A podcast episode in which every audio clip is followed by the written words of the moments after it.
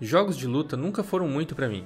Apesar de achar o gênero legal, eu sou aquele tipo de jogador que sai apertando tudo quanto é botão, na esperança de sair algo de bom durante as batalhas, o que geralmente acaba comigo perdendo para todo mundo. Mesmo assim, vez ou outra eu resolvo me aventurar em um ou outro título, e dessa vez, por conta do meu hype com Grand Blue Fantasy Relink, um dos meus jogos mais esperados deste ano, eu resolvi dar uma chance ao Grand Blue Fantasy Versus Rising, versão aprimorada do jogo lançado em 2020. Eu sou o Bobson e neste vídeo trago para vocês a minha experiência com o game.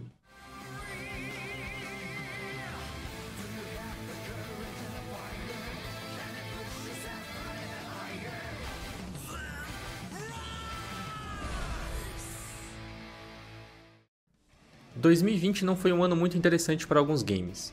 Nós ainda estávamos vivendo uma pandemia mortal, não era possível fazer torneios de luta presenciais porque geral estava em suas residências e tudo deveria ser feito online, então, se o jogo não possuísse um sistema muito bom de netcode, seria inviável qualquer coisa do tipo.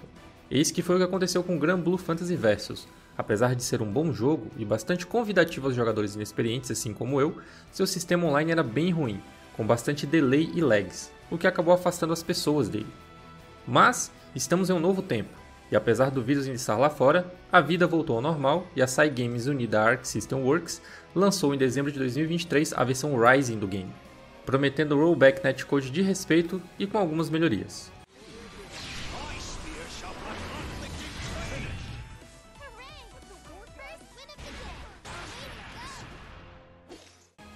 Granblue Fantasy Vs Rising traz consigo bastante modo single player. O primeiro testado por mim foi o modo história, e eu não vou entrar muito a fundo neste modo para não soltar nenhum tipo de spoiler.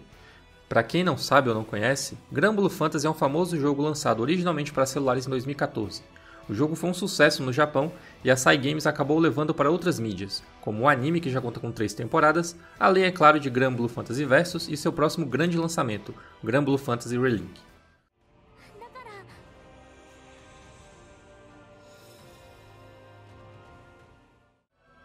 O mundo de Gran Blue é formado por ilhas flutuantes, e em uma dessas ilhas vive um jovem Gran, um garoto de espírito aventureiro que sonha encontrar seu pai, que há muito tempo foi explorar outras ilhas e lhe enviou uma carta dizendo que o esperaria em Estalúcia, a lendária Ilha das Estrelas. Certo dia, o garoto presencia uma explosão em uma nave que estaria sobrevoando aquela ilha e algo cai na floresta. Ao investigar a floresta, o rapaz encontra Lyria, jovem garota que estaria fugindo do Império Urst.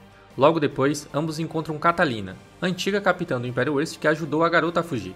A conversa não dura muito, e logo as forças do Império também os encontram, e Grant tenta proteger Lyria, mas ele acaba morto no processo. Lyria então usa um poder oculto para ligar a sua vida à do rapaz, trazendo-o de volta à vida, e emprestando parte do seu poder a ele, conseguem derrotar as forças do Império. Gran então resolve partir em uma jornada de aventura e descoberta ao lado de Lyria e Catalina para então conseguir descobrir o paradeiro de seu pai. O jogo começa em uma dessas aventuras, os membros do grupo estão preocupados com Catalina, que de repente, em vez de proteger Lyria, agora está de volta ao Império Urst e atrás da garota. Resta a eles fazê-la recobrar o juízo e descobrir o que está por trás disso tudo. A história é contada através de algumas cutscenes, seguida de uma forma de visual novel, com imagens dos protagonistas animadas e dubladas, além de uma caixa de diálogo no centro. Então sente que lá vem leitura. O lado bom é que o jogo encontra-se localizado com menus e legendas em português. O modo história é dividido em três atos onde cada um possui uma série de missões e encaramos algumas ondas de inimigos em batalhas side-scrolling. Uma gameplay um pouco diferente do habitual, mas bastante divertida. Completando algumas missões, somos levados então para uma luta contra chefe. E aqui, a batalha já é um pouco mais parecida com a dos outros modos. Além de que, dependendo da batalha, é possível ter a ajuda de um aliado. Diferente da versão anterior, aqui não temos mais os elementos de RPG, como a coleta de itens, armas e seus aprimoramentos, assim como um sistema de elementos. Em vez disso, o jogador recebe apenas habilidades aprimoradas que podem ser alocadas em slots garantindo certos efeitos, tornando a experiência deste modo um pouco mais rápida. No modo história já é possível ter uma noção de que o jogo é bem amigável aos jogadores inexperientes. Enquanto fazemos as primeiras missões, vamos nos familiarizando aos comandos e o jogo deixa bem claro que não é nenhum bicho de sete cabeças. Isso porque basicamente você utiliza os mesmos comandos para qualquer personagem. Mas eu vou falar um pouco mais sobre isso no próximo modo de jogo, o Arcade.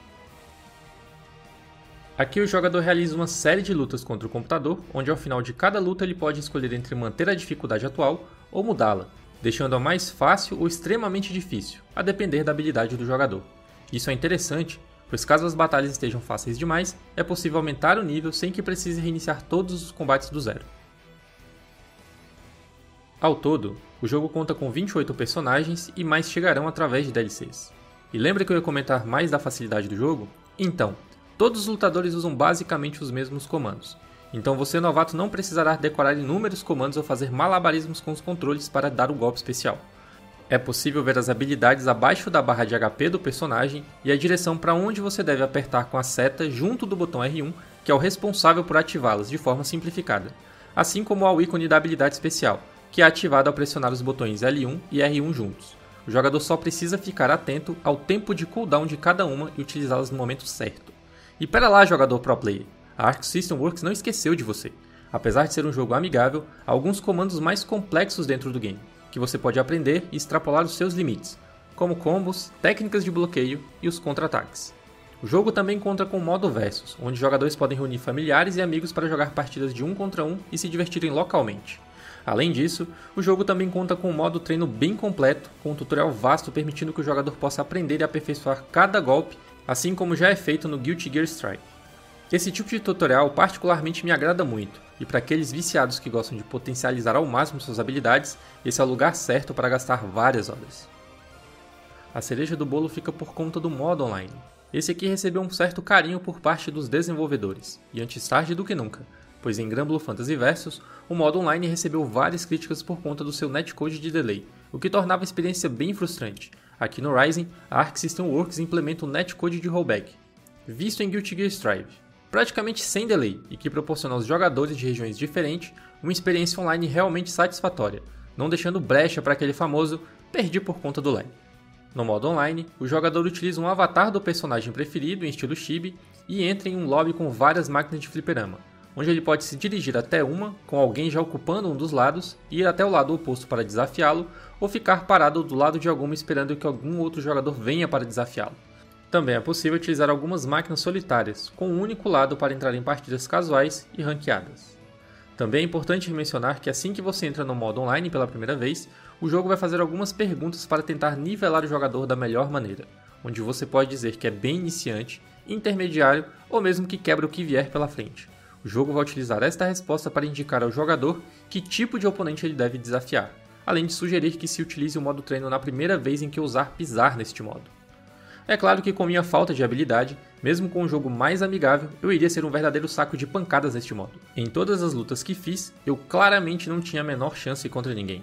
Em certas batalhas, era claro que meu oponente era dono dos dois jogos, e até o famoso Perfect eu levei, sinal de que preciso treinar bastante. E se você acha que o conteúdo do jogo termina aqui, está muito enganado. Ele ainda contém um modo chamado Grand Bruise Legends, uma espécie de Fall Guys do Gran Blue, onde você precisa passar por uma série de provas no maior estilo Olimpíadas do Faustão para se sagrar o vencedor no final. E para finalizar, há também o Diário da Líria, um glossário repleto de conteúdos colecionáveis que você desbloqueia enquanto joga os outros modos. Desenvolvido na Unreal Engine 4, o visual do jogo que já era bonito em sua versão anterior recebeu melhorias e está ainda mais belo. Todos os personagens estão bem modelados, possuindo diversos efeitos e habilidades fantásticos, algo que já é marcante nos jogos da Arc System Works. Se você é fã do visual de Dragon Ball FighterZ, Guilty Gear e DNF Duel, sem dúvidas vai gostar de Granblue Fantasy. O jogo também conta com uma trilha sonora maravilhosa, recheada de músicas no bom e velho rock and roll, trazendo solos de guitarras eletrizantes, baterias nervosas, além do charme de uma flauta e violinos, deixando toda a experiência das lutas ainda mais memorável.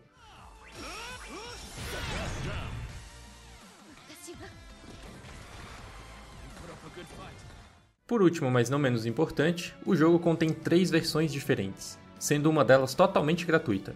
A diferença dela para a versão paga é que há conteúdos bloqueados e há apenas quatro personagens jogáveis no modo arcade, sendo um deles sempre o Gran e outros três personagens rotacionando ao longo do tempo. Parece pouco, mas para quem quer testar antes de decidir se vai comprar o game ou não, vale a pena. Por fim, de pontos negativos devo citar que o lobby online não está bem otimizado, dando algumas travadas de vez em quando mesmo com a sala não estando cheia. Um outro ponto, mas já sendo uma questão mais pessoal, eu não gostei muito da retirada dos elementos de RPG do modo história. Por maior que ficasse a campanha, era divertido escolher e aprimorar as armas, baseadas nos elementos mais vantajosos para concluir os desafios. Mas, isso é meu lado RPGista falando mais alto. Granblue Fantasy vs Rising é de certa forma a redenção da sua versão anterior, trazendo um modo online bastante fluido, uma gameplay amigável, mas que pode ser complexa dependendo do nível do jogador, além de uma experiência bastante divertida em seu modo história. Se você é um fã de jogos do gênero, vale a pena dar uma chance a ele. E eu vou ficando por aqui. Se você gostou deste conteúdo, inscreva-se no canal e deixe aquele gostei. Afinal, pode ser que você goste de outros vídeos que temos por aqui. Um grande abraço e até a próxima.